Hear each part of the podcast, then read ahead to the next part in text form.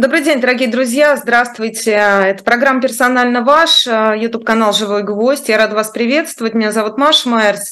Приходите, пожалуйста, в, наши, в наш чат, наши YouTube-трансляции и пишите ваши вопросы, комментарии. Постараюсь на них э, своевременно реагировать. Наши гости «Персонально ваша». Сегодня адвокат Елена Лукьянова. Елена Анатольевна, добрый день. Да, здрасте, профессор Свободного университета я ныне профессор Свободного университета Елена Лукьянова. Здравствуйте, все давно не виделись. Да, а у нас сегодня много, собственно, поводов для дискуссии. Я прошу прощения, что я опускаю как бы взгляд постоянно. Я работаю с своим мобильным телефоном и а, прямо сейчас нахожусь на сайте shop.diletant.media, где представлены новые книги. Пожалуйста, приходите, поддержите наш канал, ну и, в общем, приобретите издание, которое, может быть, а, лично вам интересно. Ну и потом не забывайте, конечно, что книга – это прекрасный а, подарок. И сегодня в центре внимания такой топ-лот сегодняшнего дня – это роман роман Александра Дюма, знаменитая «Графиня де Монсоро». Это э, книга, которую э, я рекомендую вам купить. shop.diletant.media. Подарочное издание, очень красивое. Сегодня э, представлено на нашем сайте. Ну, сегодня, как, в общем, и в любой другой день, вы можете купить ее за 2000 рублей. И также обратите внимание, вообще просто походите по сайту, там много всего интересного, различные позиции сайта из серии. Например, «Зачарованный мир» вы можете приобрести на shop.diletant.media diletant.media. А, пишите ваши вопросы. Еще раз приглашаю вас в чат нашей трансляции на YouTube-канале «Живой гвоздь», где а, сегодня персонально ваша Елена Лукьянова. Елена Анатольевна... А у вас баунов роскошный, я уже заказала. Да, кстати, кстати, да, обязательно почитайте, это очень важная книга, очень важное исследование вообще. А, так, а, ну что, а, Елена Анатольевна, читаю ваши социальные сети, не буду скрывать, слежу за вами. А, хотела, в хорошем смысле, хотела спросить у вас, что за юридический казус с 3 марта объявлено военное положение, а мы и не в курсе. Ну, оно не объявлено. А, у нас все время что-нибудь есть, того, чего нет. Или наоборот, а, то, чего юридически нет, оно на самом деле есть. Ну, это, в общем, mm-hmm. то же самое. То есть, Поэтому я употребила слово казус, да. Ну, это не казус, это вот такая мистификация юридическая. Это такой симуля... симулякрчик. У нас вроде бы мобилизация то ли закончилась, то ли не закончилась, потому что не отменена. Что у нас в Украине происходит? Э, то, что весь мир называет одним словом, у нас на самом деле другое. А чтобы было другое, нужно было бы специальный закон применить, закон конституционный, и объявить бы все, как оно называется, это да, а, потому что, ну, по-другому это все равно никак назвать нельзя. Ну вот и то же самое с военным положением. Военное положение есть, в экономике оно есть, оно действует. У нас там часть предприятий переведено, ну, фактически на режим военного времени. Ну и что, президент принимает указы, в которых употребляет словосочетание «военное положение». Военное положение у нас вводится федеральным конституционным законом о военном положении. У него специальная процедура, она специально изначально оговорена в Конституции таким образом, чтобы просто так, абы кому Нельзя было ни военное, ни чрезвычайное, в том числе положение, взять и ввести без специальных противовесов, без специальных процедур. Ну, зачем? Зачем? Ведь э, вот есть еще одна такая длящаяся у нас история об использовании воинского контингента российского за пределами России, да, и у нас было немало скандалов, э, ну, например, в событиях 2008 в Грузии, э, когда ввели войска, Медведев категорически не хотел проводить это решение через Совет Федерации, и пришлось сделать ужасные нагромождения в разные законы, чтобы можно было в обход Э, э, процедуры о, об использовании контингента российских вооруженных сил за рубежом, значит, все-таки такой контингент каким-то образом использовать. В итоге использование вот этого контингента, конституционная процедура, она свелась только для тех случаев, когда воинский контингент используют по решению ООН, типа голубых касок, да, а все остальные случаи мы там не пользуемся Конституцией, а пользуемся какими-то другими законами, там об обороне, о терроризме, о чем-то еще.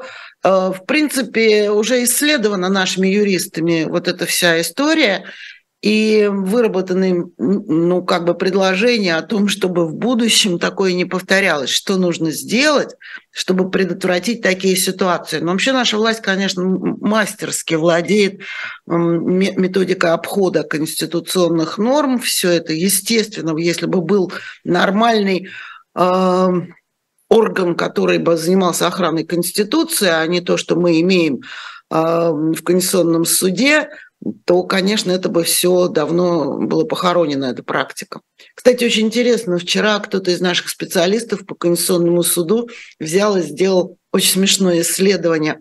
Сколько наград государственных у судей Конституционного суда? Потому что Зорькина вчера в честь его юбилея наградили орденом, высочайшим орденом Александра Невского, и выяснилось, что у него уже есть все возможные награды, то ли 7, то ли 8, и провели вот такое исследование по всем судьям Конституционного суда, и выяснилось, что не награжденный только один, и тот самый новенький, то у него все впереди. То есть у нас судьи очень сильно поощряются государством за верность и лояльность.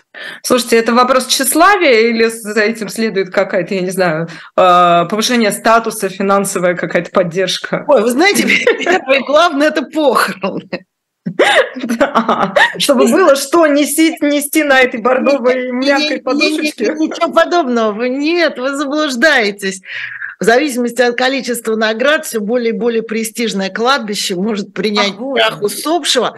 Не, на самом деле, конечно, все эти почетные звания, потому что не у всех только там медали и ордена, но еще есть там всякие звания заслуженный деятель науки, заслуженный юрист. У нас все судьи заслуженные юристы.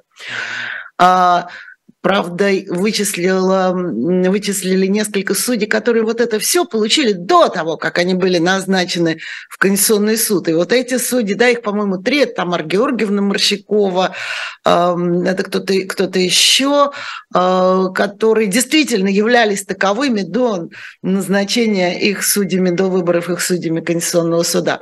Но, в общем, да, льготы и привилегии там имеют место быть. На самом деле у каждого ордена положению каждой, у каждой государственной награды есть какое-то там количество маленьких льгот, привилегий, там освобождение от каких-то выплат. Поэтому это все имеет за собой определенное материальное содержание. Ну и плюс я говорю, что, например, эм, а, полный кавалер ордена за заслуги перед Отечеством имеет право быть похоронен на Новодевичьем кладбище. Так вот на самом деле. А на Троекурском тоже без орденов и всяких медалей типа нельзя, хотя, конечно, есть там такие и, и во множестве. Ну, в общем, вот как-то так. Угу. А, еще вы знаете, сегодняшний дат, например, на сайте Эхо вспоминают наши авторы, что сегодня памятный трагичный день для всего судейского сообщества России, так пишет автор. Три года назад в экстренном и в закрытом режиме КС приступил к одобрению закона о поправках в Конституцию. Вы говорили, вот вы сейчас сказали, что вот, значит, с ней можно там много чего делать, значит, а, приходится кстати, российской кстати, Маш, власти изворачиваться. Вот как раз именно в том году, когда были внесены поправки в Конституции, судьи Конституционного суда получили самое большое количество наград. Понятно. Ну, то есть, ну, работали люди, конечно, от поощрять. Да, да, трудили, рисковали жизнью, да. А, скажите, а в связи с этим у меня вопрос суд, суд вот в этом случае с поправками, он сделал ровно то же самое, что он сделал с Крымом. Он на самом деле э, просто самоустранился от э, рассмотрения вопроса по существу, а свел это все к э, вопросу о правильности чернил. Mm. То есть он там сам грубо много раз нарушил закон о Конституционном суде, Типа мы типа только процедуру рассматриваем, мы не рассматриваем по существу. Потому что если бы эти поправки были рассмотрены по существу, а по существу это что значит? Это значит, соответствуют ли эти поправки как минимум вот это самое главное. Первый и второй главам Конституции, которые у нас неизменяемые, в которые у нас э, невозможно простым, простой процедурой внести там что что-то такое там наколбасить. И, и вот это главное, потому что в Конституции самой сказано, что ничто не может противоречить первой главе, и э, ничто не может ограничивать э, права, закрепленные во второй главе. Но вот этого суд просто не сделал. Он просто, просто манкирует своими обязанностями, сводя все к формуле, оно действительно, оно, конечно, оно не либо что так, оно не так, что либо. Вот примерно то, что произошло и э, в 2014 году, и в 2021.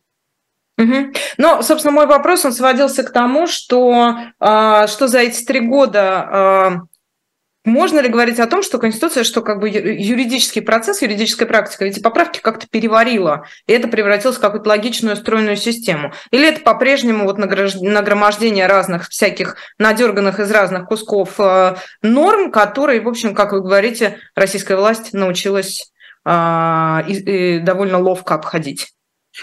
Но смотрите как, они все-таки вот этими поправками, они немножко все упростили жизнь, потому что mm. то, что они наворотили вот этими дополнительными законами в обход, они немножечко туда включили чтобы им же было проще, чтобы их никто не обвинял, хотя кто же будет обвинять в таком составе Конституционного суда? Совершенно уже понятно, что это бесполезно. А теперь вы говорите про логичную стройную систему. Она есть. Она у этой власти есть, но называется она не системой, потому что система – это нечто взаимосвязанное, логичное, исходящее из одного центра. Это называется просто вертикаль. Это жесткая вертикаль, это такой перпендикуляр а, с ответвлениями, на которые навешиваются разные там сумочки всяких компетенций. Безусловно, эта вертикаль противоречит самой первой главе Конституции, принципу разделения властей, принципу федерализма, всему остальному. Переварила ли система? Я не знаю, что она вообще переваривала за эти несколько лет. По-моему, ну, последний год она воевала, эта система и вообще все пошло в разнос. Я думаю, что эта вертикаль, поскольку она априори не системна, она не вписывается в систему Конституции и в логику Конституции, она сама по себе, может быть, и выглядит жесткой и сильной. А на самом деле это, конечно, колосс на глиняных ногах, потому что в такой огромной стране по такому перпендикуляру э, при такой разнице в географии, климате, религиях, языках, э, там, расах, нациях, народностях управлять невозможно. То есть э, держаться на этом какое-то время можно, но сыпаться она будет, мы видели в прошлом, хотя в Советском Союзе такой жесткой вертикали при всем при том не было такой жесткой, потому что там были достаточно серьезные элементы федерализма, пусть он где-то был мнимый, пусть границы были неправильно нарушены, но вертикаль, э, вот точно вам совершенно говорю, она, конечно, искусственно собиралась, монтировалась, но работать она всерьез надолго не сможет. То есть она сыпется уже, и, и это пока искусно пытаются заретушировать. Ну, э, сыпется, я не знаю, согласны ли вы с той точкой зрения, что сыпется, есть такое распространенное да, э, убеждение, что сыпется в первую очередь экономика, а потом уже начинает сыпаться все остальное. То есть сначала люди должны достаться без денег, сначала люди должны погрузиться в, э, скажем так, в нищету, да, а потом и надо, вот, за что люди выходят да, на улицы, а потом, собственно... Я, я немножко о другом говорю, вы совершенно правы, конечно, экономика – это очень важно, ну, я думаю, во-первых, еще эмоциональная составляющая от войны и угроза жизни здесь – это новый, новый риск, который есть у системы. А, но я говорю о другом, я говорю о системе управления. Угу. И у нас сейчас достаточно много признаков, мы пока фиксируем какую-то часть, что она тоже сыпется. Но в первую очередь это видно потому, что, в общем-то, не исполняются приказы президента. Ну, Приведите пример конкретный. Вот что такое сыпется система управления? Потому что со стороны э, власть, Есть путинская власть, основанная на лояльности, она выглядит довольно крепко. Ну, смотрите, Маш, ведь эм, издается куча каких-то указов, приказов, там по выплатам, по тому, что надо там захватить Бахмут, еще там чего-то. Оно все не работает, это уже стало видно, это уже скрыть нельзя. Что идет приказ, он не исполняется. Идет какая-нибудь даже э, экономическая замануха про льготы, привилегии, из чего не работает. Там выплаты раненым, погибшим, фиксация военных инвалидов, вынос их э, с поля боя, там э, мобилизация, как она проходит, да, и все остальное это уже просто на глазах, э, пример за примером, мы год наблюдаем, как это хуже и хуже работает, не исполняется. От чего барышни-то наши пишут, ой, Владимир Владимирович, да мы его-то взяли тероборону, а теперь-то бросили на мясо, а вот помогите. Почему? Потому что было сказано, там срочников не будет на специальной военной операции. Там льготников э, не будет. Все будут работать по своим военным специальностям, никого не бросят на мясо на передовую. Исполнено? Не исполнено. Вот это первые главные признаки того, что вертикаль не работает. Приказы не исполняются. Я не так много данных, они же сейчас все секретят, но я думаю, в экономике то же самое, даже той, которая перешла на военные рельсы. Ракеты летят не в ту сторону, и все равно мы не знаем, у нас нет данных о количестве вооружений, количестве снарядов. Мы видим, что бардак. Извините за выражение, просто бардак. Может быть, система приказов и хороша, но а это о чем свидетельствует? Вертикаль не работает. А, чтобы люди вышли, это немножко другое, это мы не об устройстве государства. Мы же об этом с вами начали говорить. Да, но здесь небольшой комментарий. Все те примеры, которые вы привели, они все равно так или иначе касаются войны.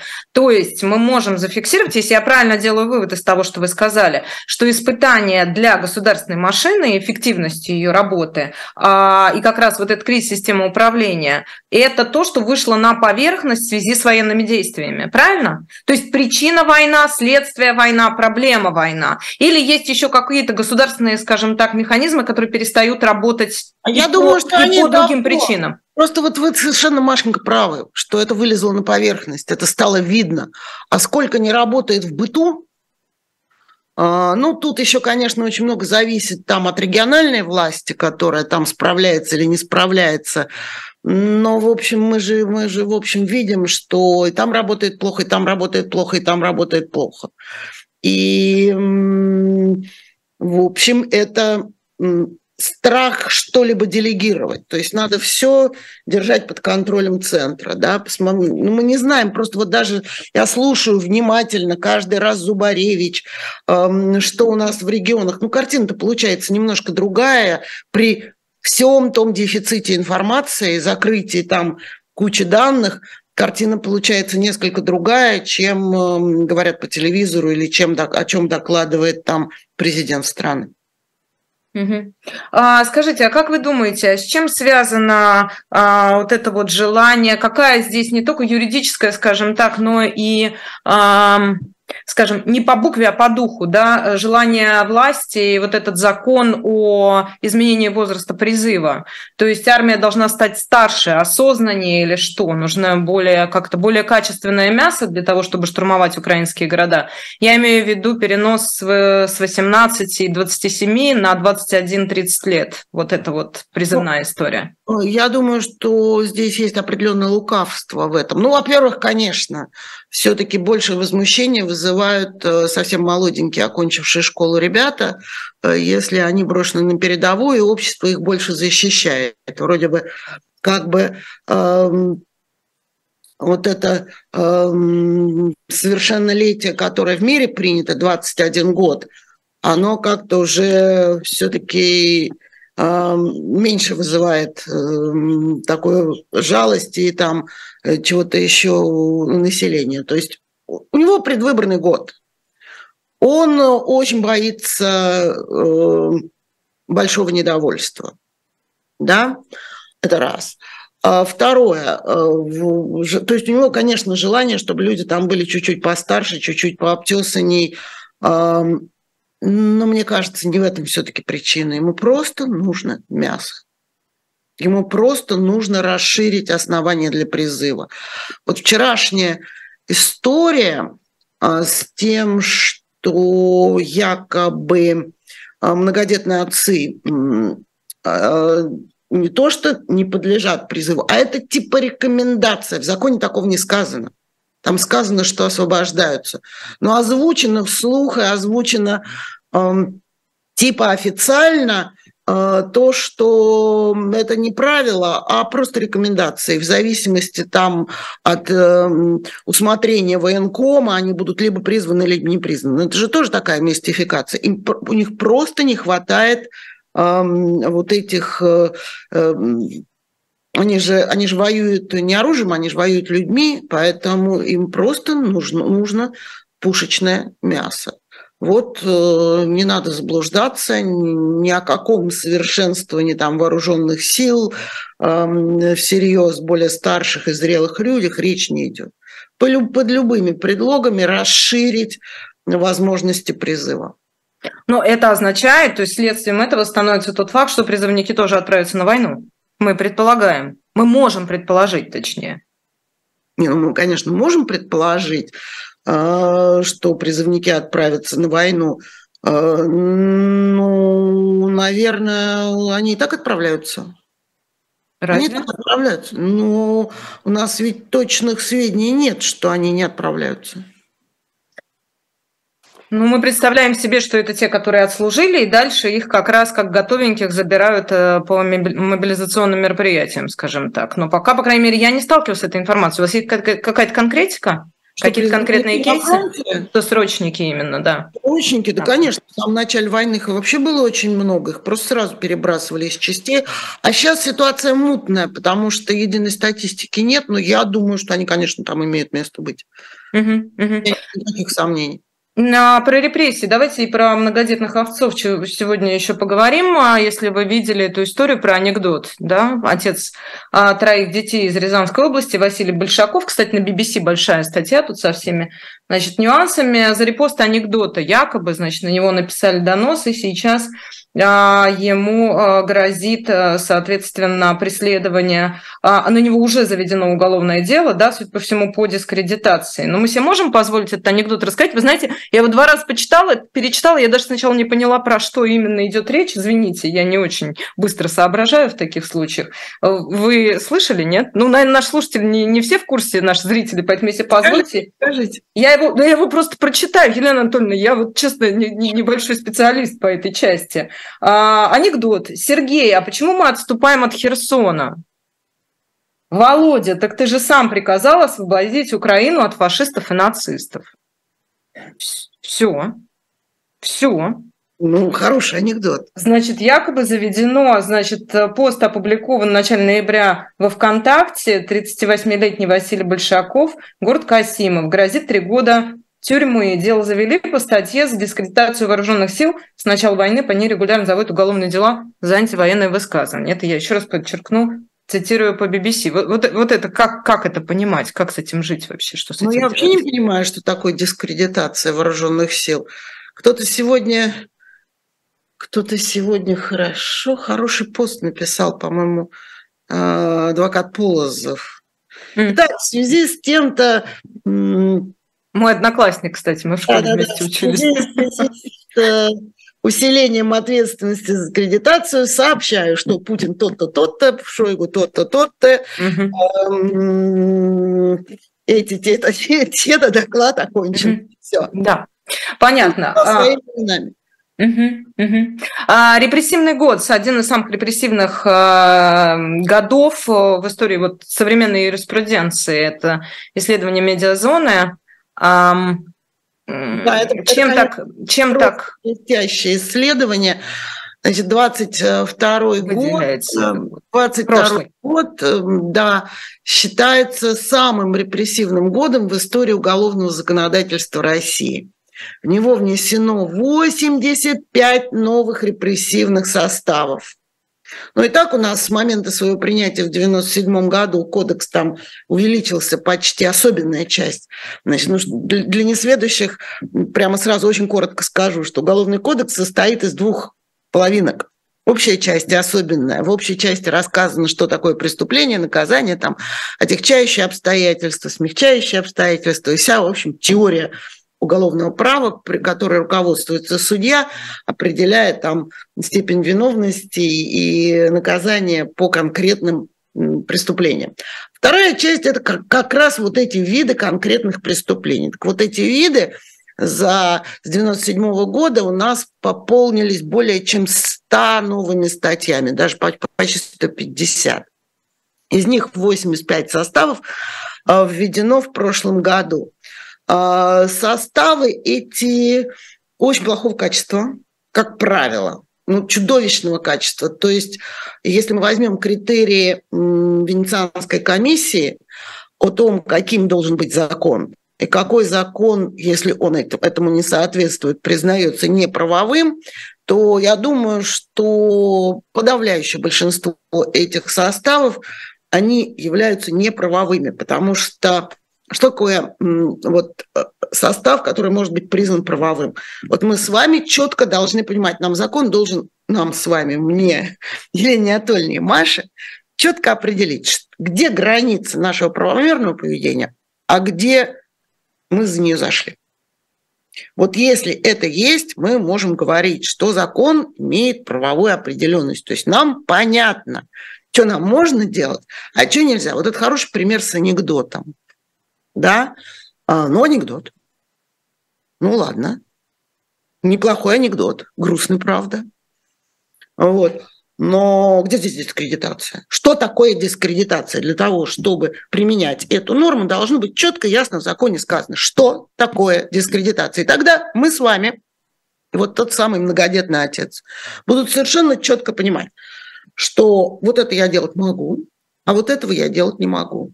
Но там совершенно не сказано, что нельзя репостить анекдоты. И какого содержания должны быть эти тексты, или там плакаты, или там действия, по которым потом суд определит, виновен ты или не виновен. Нарушил ты закон или не нарушил.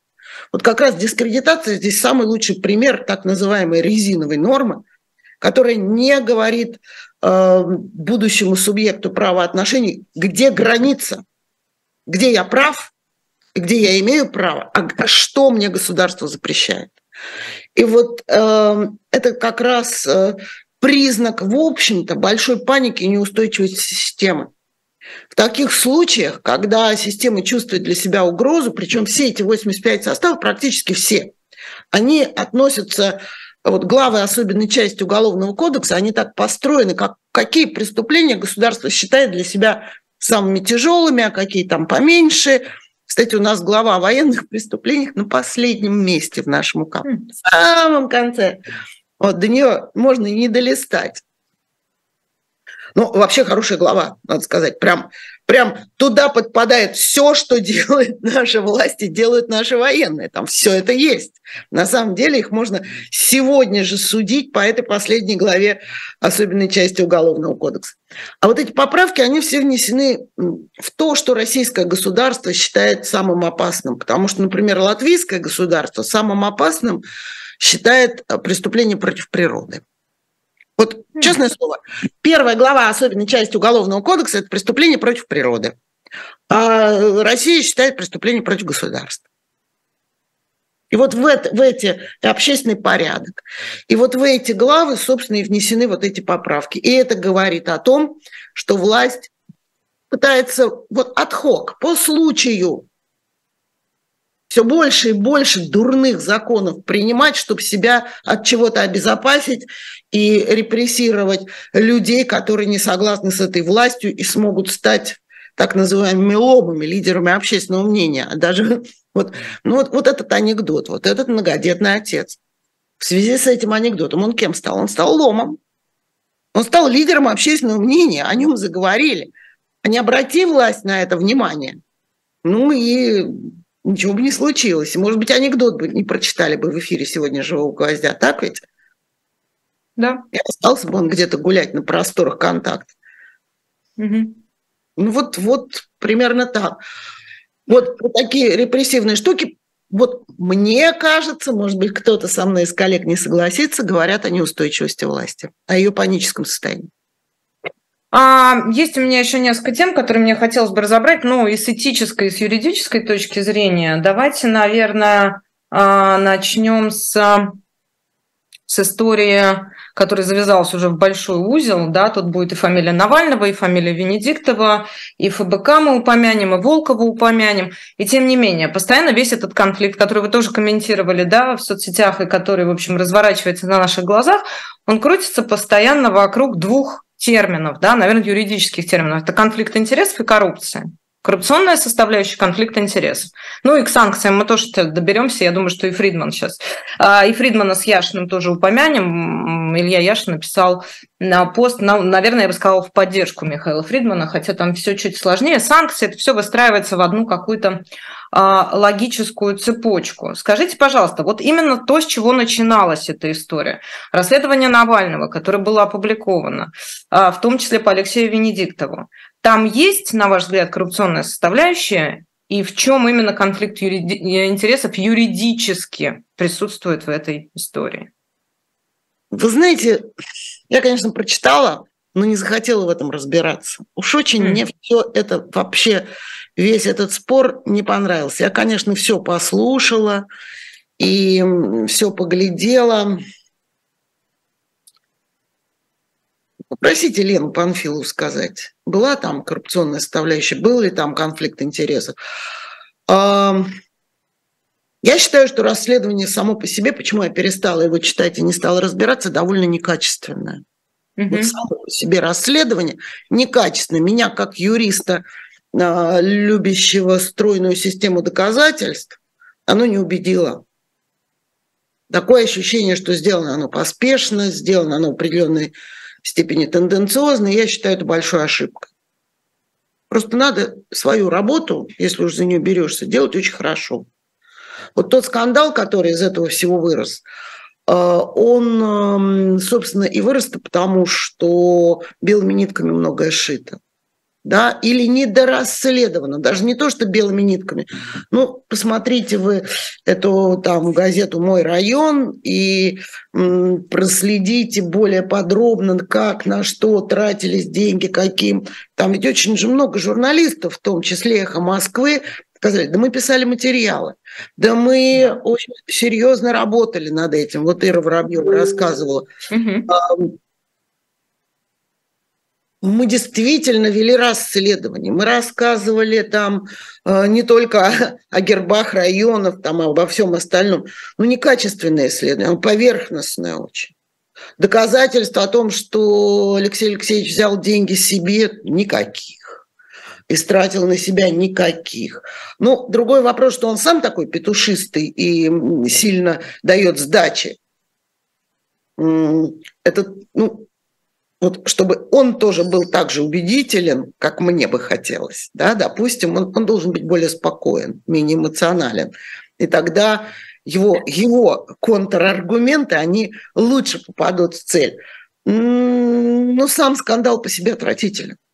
Он, он же, посмотрите, вызвал какую реакцию. Ну, часть, конечно, кто-то им... Тут же, тут же перенеслись опять на несчастный ДЭК, эм, тут же стали при, припоминать старые грехи или недочеты, или там чего-то еще. Э, но я считаю, что вот в данном случае ФБК виноват больше, чем наскакивающий на всех и дающий сдачи Венедиктов, потому что само расследование, сама фактура плохая она некачественная. Елена Анатольевна, давайте про как-то про этическую больше сторону поговорим. А, а сегодня про этическую сторону вот этого проблемы, если э, некачественное расследование, то как, как, какой конфликт интересов? Мы не можем вычислить конфликт интересов из некачественного. Так, а, а про про пальто хотите? Ну, про пальто хочу, конечно. Дело Ой, в том, что... любимое пальто, которое меня так доконало за последнее время. Слушайте, ну памятник поставили в Петербурге, там же, если вы видели сегодня, там прекрасная формулировка, прекрасное объяснение, группа Явь, да, арт-группа, прекрасное объяснение, кто такой человек в белом пальто, это вот человек, который Наш значит, профессор с высоты своего морального университета Андрей Сергеевич Десницкий вообще написал прекрасно фразу «в белом пальто с кровавым подбоем». Подбоем, да, да. Вот подбой классно. у всяких белых пальто настолько кровав и настолько сегодня, как, как их назвать, белопольточники. Ну, давайте так, да. они, конечно... Подождите, но... конкретный вопрос, Елена Анатольевна. Вы таких а. людей встречали? Вы а же то? вот в гуще, а в пальто. Только, у меня только в университете таких полно. Так что, что нет, конечно, что конечно. это за феномен? Что с ними делать? Как с ними бороться? Надо ли с ними бороться? Ну, у меня своя точка зрения, я боюсь, многие со мной не согласятся. Я считаю, что эффект белого пальто – это одна сторона психологической травмы. Mm. А, да. Я очень внимательно посмотрела передачу Кати Гордеевой с Мариной Мелией. И, как мне кажется, Марина Мелия очень грамотно описала две стороны вот этой травмы, уехавшие оставшиеся. А белополиточниками могут быть как одни, так и другие, только с разных позиций. А самое ужасное, что начинается травля, что и те, и другие белополиточники, они начинают травить своих оппонентов. И вот это, ну, они ничего с собой поделать не могут. Они не могут, а, остановиться, они не могут вести себя корректно, они не испытывают эм, никаких чувств по отношению к тем, в отношении которых эм, производят э, свои, э, создают, креативят свою вот эту травматичную ситуацию – блины Ксюши Лариной, они из того же, между прочим, сорта, и я считаю ее умным человеком и э, там интересным очень, но она тоже не может справиться с этой травмой. Остановиться она не может. И ее история с ее прекрасной э, напарницей по эфиру, это, это из того же разряда, это травма войны. И отличить надо – с этим не надо бороться. А можно ли это лечить? Ну, это надо хороших психологов, психоаналитиков спрашивать, лечится ли это особенно коллективно. Я думаю, что в жизни это будет вылечено, когда кончится война. То есть, подождите, то есть люди в белом пальто – это люди травмированные психологически, с поехавшей кукухой, извините да. за выражение. Да. К сожалению, да. Круто. И это именно история, ведь белые пальто, они же были задолго до этого самого, господи, задолго до войны. Это, это же не новый феномен, просто он получил такое вот развитие и такой визуальный образ. Ну, когда-то, может быть, я не знаю, согласитесь ли вы, что предшественники белопольточников, они где-то в демшизе, например, этому термину уже там много лет.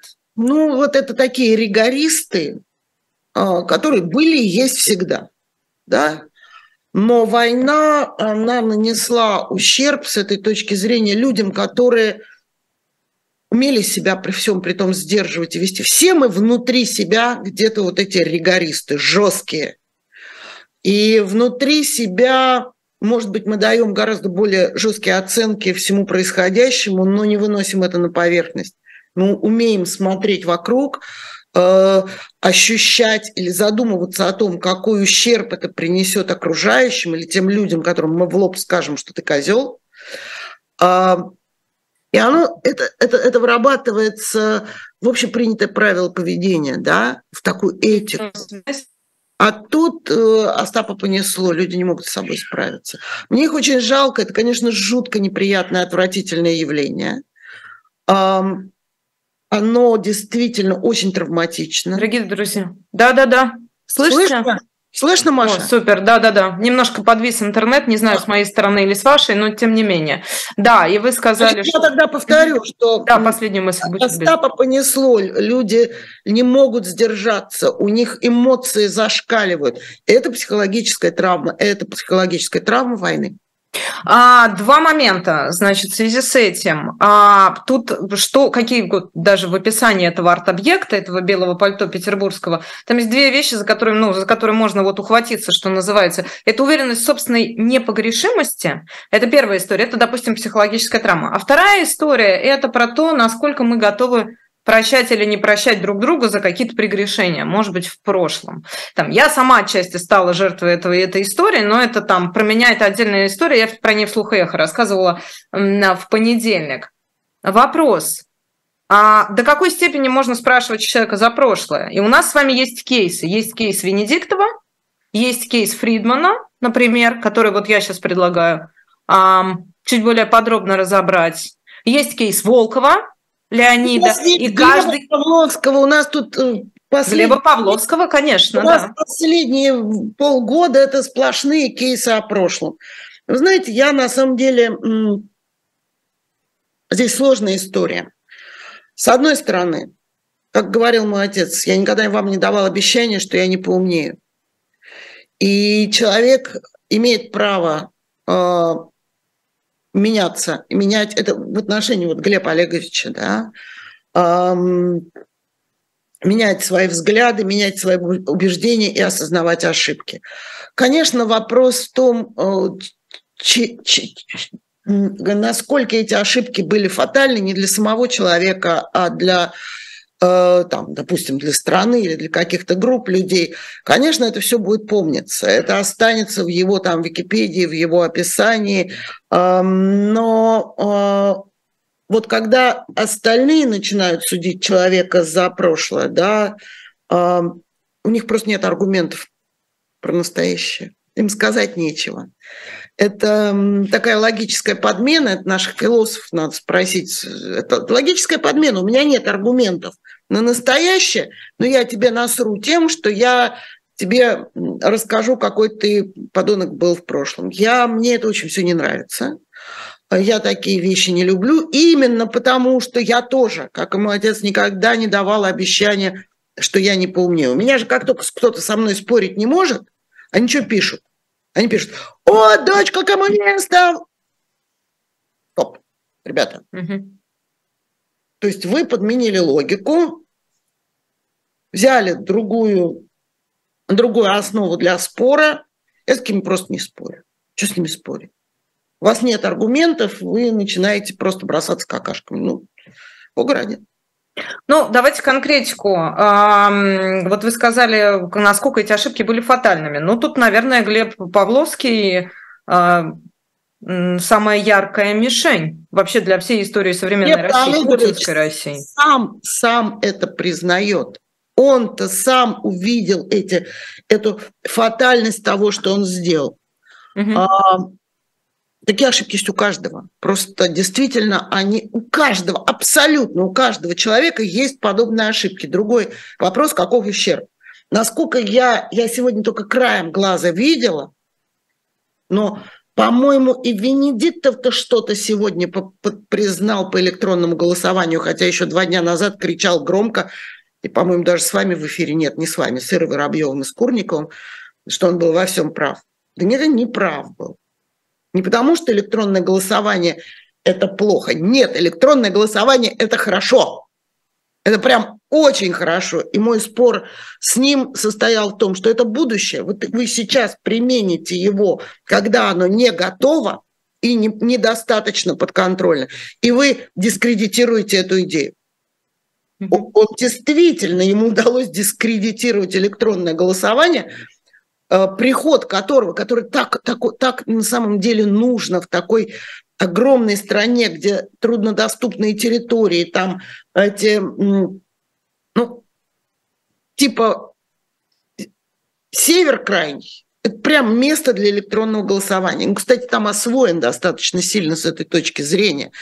Каком-нибудь там нефтедобывающих районах, там э, как раз очень высокий уровень интернета, и бабушки в оленеводческих стойбищах э, первичный прием у врача проходит по интернету, и с губернатором разговаривает по, по интернету, и, и жалуется губернатору на плохо работающий широкополосный интернет где, где, где-нибудь под Нижневартовском. Да? И э, это прямо вот место, наша страна – это объект для электронного голосования. Очень проверенного, отлично подготовленного, со всеми процедурами, со всеми механизмами наблюдения при условии гарантии, наличия гарантии невмешательства государства.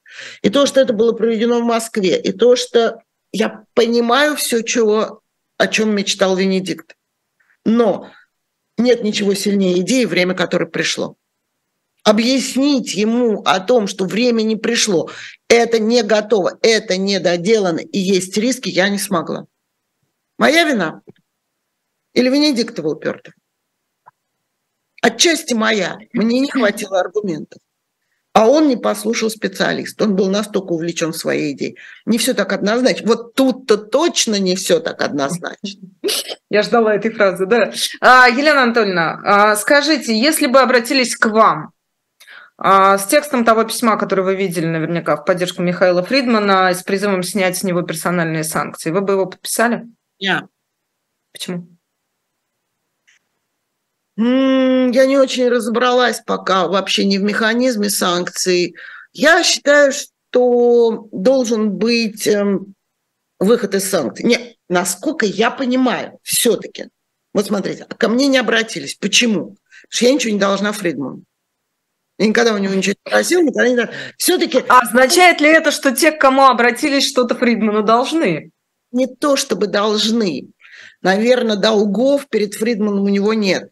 Но Фридман ведь вел огромную деятельность, вот такую спонсорскую в хорошем смысле слова, как и тот же Ходорковский до своей посадки, да?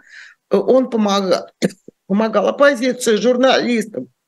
Эти люди морально ему были должны. У них не было перед ними там кредита, им Фридман не давал. А я вот чистенько оказалась, не нужна я была Фридману, не надо было мне помогать, и у меня моральных обязательств перед ним нет. Я считаю, э, что тут я с Ильей Пономаревым согласна, и со многими согласна, что должна быть точка выхода из санкций. Она пока не определена, и процедура не определена. Но письмо бы я не подписал. И не потому, что э, я тут такая принципиальная, а те, кто подписал, Сережа Пархоменко в том числе, и Вера Кричевская, такие беспринципные, нет. Просто я не знаю, мне нужны процедуры. Я юрист, которому нужны процедуры. И вообще за свою подпись очень переживаю. Вот э, я сто раз меряю и оцениваю, а могу ли я эту подпись поставить. Здесь у меня пока уверенности такой нет. И мне не очень нравится то, как с этим письмом пошли. Ну, судьях ходили какие-то доверенные лица к четко определенным людям, которые э, эти люди испытывали моральные, хотя не все, не все, конечно, не все. Там были люди, которые никогда ни, ни в чем не э, общались с Фридманом. Но я бы, наверное, не... я, я честно, я сразу себе задала вопрос этот. Подписала бы или нет? Нет, наверное, не подписала бы. Сказать точно почему? Ну вот потому, что мне непонятна процедура выхода. Была бы понятна процедура выхода, я бы, наверное, подписала. Но сегодня это точно не письма. А вот Илья Яшин есть, позвольте, большой пост опубликован в его соцсети а, по прецеденту Фридмана. И вот восьмой пункт, я позволю себе процитировать, там восемь, по-моему, пунктов, да, а, может быть, больше, не знаю, это вот кусок фрагмент. А, прецедент Фридмана, с моей точки зрения, мог бы показать российскому бизнесу выход из патовой ситуации, в которой он оказался. Хотите шанс на амнистию? Не помогайте Путину, прилагайте усилия к прекращению военной агрессии. По-моему, такой подход может дать хороший результат. Что имеется в виду? Имеется в виду политика, санкционная политика, политика коллективного Запада, Европейского Союза, США, всех тех, кто накладывает санкции персональные, в том числе на россиян – сводится к тому, что надо как-то вот максимально усложнить им жизнь. Есть противоположная точка зрения, что наоборот попытаетесь как бы вот таким внести раскол вот в эти путинские элиты, оттянуть к себе тех людей, которые, может быть, колеблются или которые относятся к этому крайне прагматично, Маш, а, я вот а не политически. Согласна с позицией Владислава Иноземцева тут. Который а нас... в чем она? Напомните, он же подписал письмо, насколько я помню. Он, Там была подпись Иноземцева он подписал письмо, ну, потому что он считает, что санкции, они приводят к сплочению, а не разобщению элит. Вот, да. Как я, вы это комментируете? Я, я, я, нет, я, ну, во-первых, э, тот тезис, который вы прочитали из Яшина, он ни о чем. Он за все хорошее против всего плохого. Если мы говорим, не помогайте Путину, в чем это конкретно? Ну, может быть, я зануда юрист. В чем это конкретно должно выражаться? Ну, допустим, если я там олигарх, э, имеющий эм, там э, просто богатый человек, который получил свое богатство вследствие там встроенности в систему, даже не будучи госслужащим, то тогда выходи, эм, продавай часть своего бизнеса, что значит не помогай Путину. Вот что такое не помогай Путину? Продай свои активы, направь там часть, это то, что вот как раз Фридман с Савиным собира, собирались типа сделать, направь на помощь Украине. Это не участвуй в том бизнесе, а налоги от которого поддерживает путинскую. Здесь все жестко все жестко и четко там. Если ты госслужащий, снимай погоны, снимай мантию, снимай, э, клади на стол удостоверение. Все гораздо жестче, чем просто не помогай Путину. Это опять же вот то, что предлагает Илья. Э, к Илье у меня никаких претензий нет. Mm-hmm. Он может нам э, как бы доносить до нас то, что он ровно может, и не более того. Но я считаю, что этот пункт «Не помогай Путину» нуждается в очень конкретных 1, 2, 3, 4, 5, 6, 7, 10 действий, от которых мировое сообщество будет отталкиваться. Это будет критерием. И критерии эти пока не выработаны. То, что я сейчас называю, это достаточно умозрительно. Они должны быть прописаны, четко сформулированы, извините, вербализованы, мы можем говорить много этих пунктов или мало этих пунктов, может быть, что-то излишнее, посмотреть соразмерность, и вот тогда это будут критерии выхода из санкций. Я думаю, что процесс сейчас идет некий внутри хотя бы оппозиционного сообщества, которое готово предложить мировому э, какие-то критерии. Готово? Нет, не готово. Угу. Так же, как с будущей иллюстрацией. Сегодня ведь очень многие э, в оппозиции начинают думать о будущем законе о иллюстрациях. Это очень обоюдоострый инструмент. Он очень опасный. Надо посмотреть практику всех стран э, постсоциалистических, где это произошло. И какие последствия отдаленные, вот сейчас мы уже на протяжении 30 лет можем смотреть, э, э, вот таких мер а размахивать этим кинжалом надо очень осторожно. А вот бенефициары путинского режима, да, с ними будет, им будет тяжело. Даже если ты никогда не служил, но ты получил э, свои вот определенные бизнес-преференции, благодаря этому режиму, это всем известно. Это общеизвестная информация. То есть если бы те же Авен и Фридман были менее лояльны к режиму, ну вот тот же Илья Яшин, который прекрасно знает, что Борис Ефимович Немцов был другом, да, но тот же Фридман в фильме четко и ясно говорит, что я не смог, потому что я боялся за свой бизнес. То есть я не высказался, я остался лояльным. Вот вопрос, почему я, наверное, не подписал бы письмо.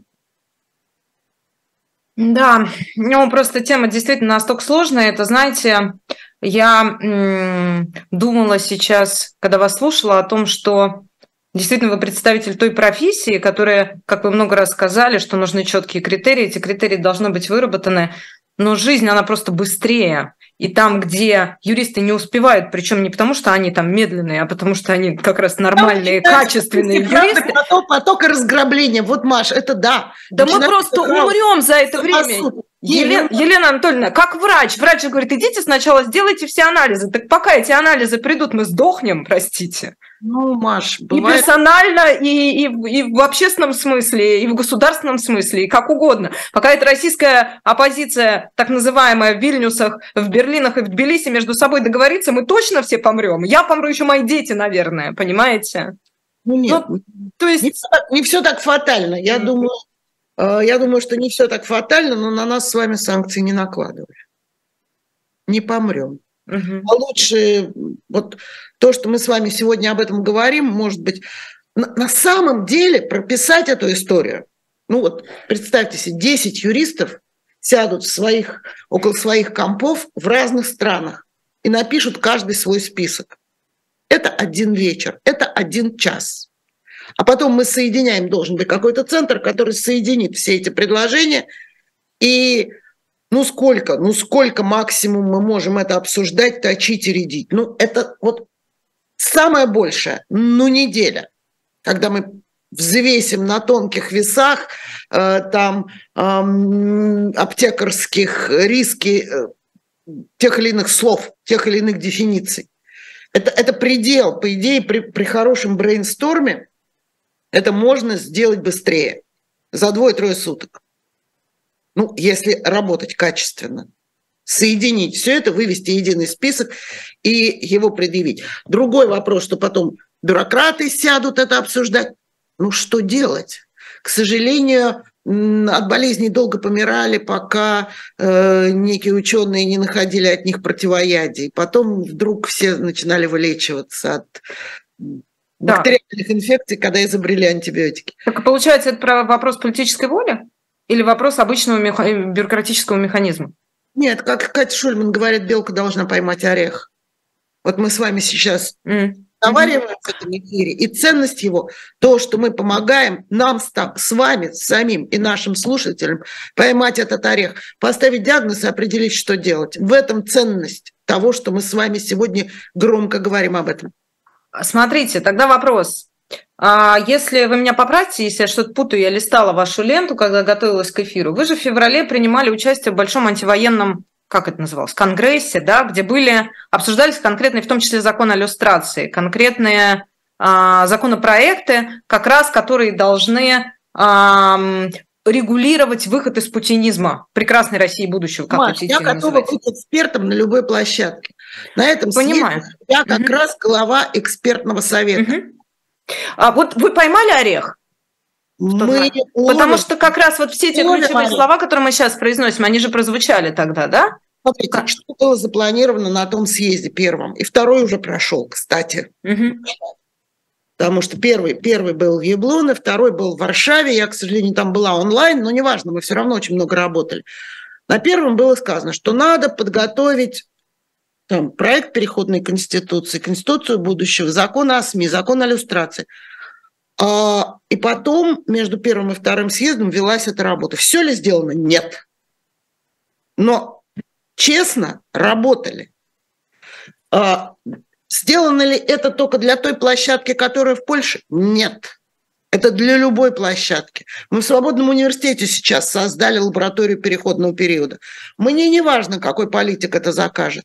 Или скажет, закажет плохое слово, потому что денег никто из нас за это не получает. Это э, не заказ экономический, это заказ такой интеллектуальный.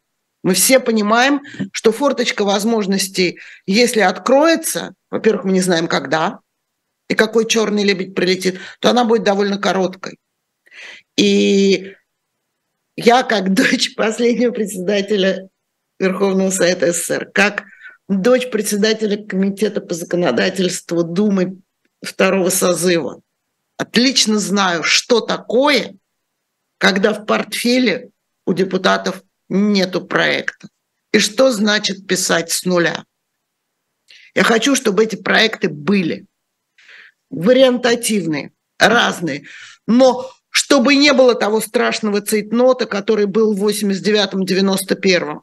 В 91-м, 93-м, когда на ходу и многими готовилась Конституция. Я не хочу, чтобы э, такая адовая задача стояла перед э, созывами будущего парламента, когда пришлось сразу все кодексы делать одновременно, то, что сделала Дума с первого по третий созыв.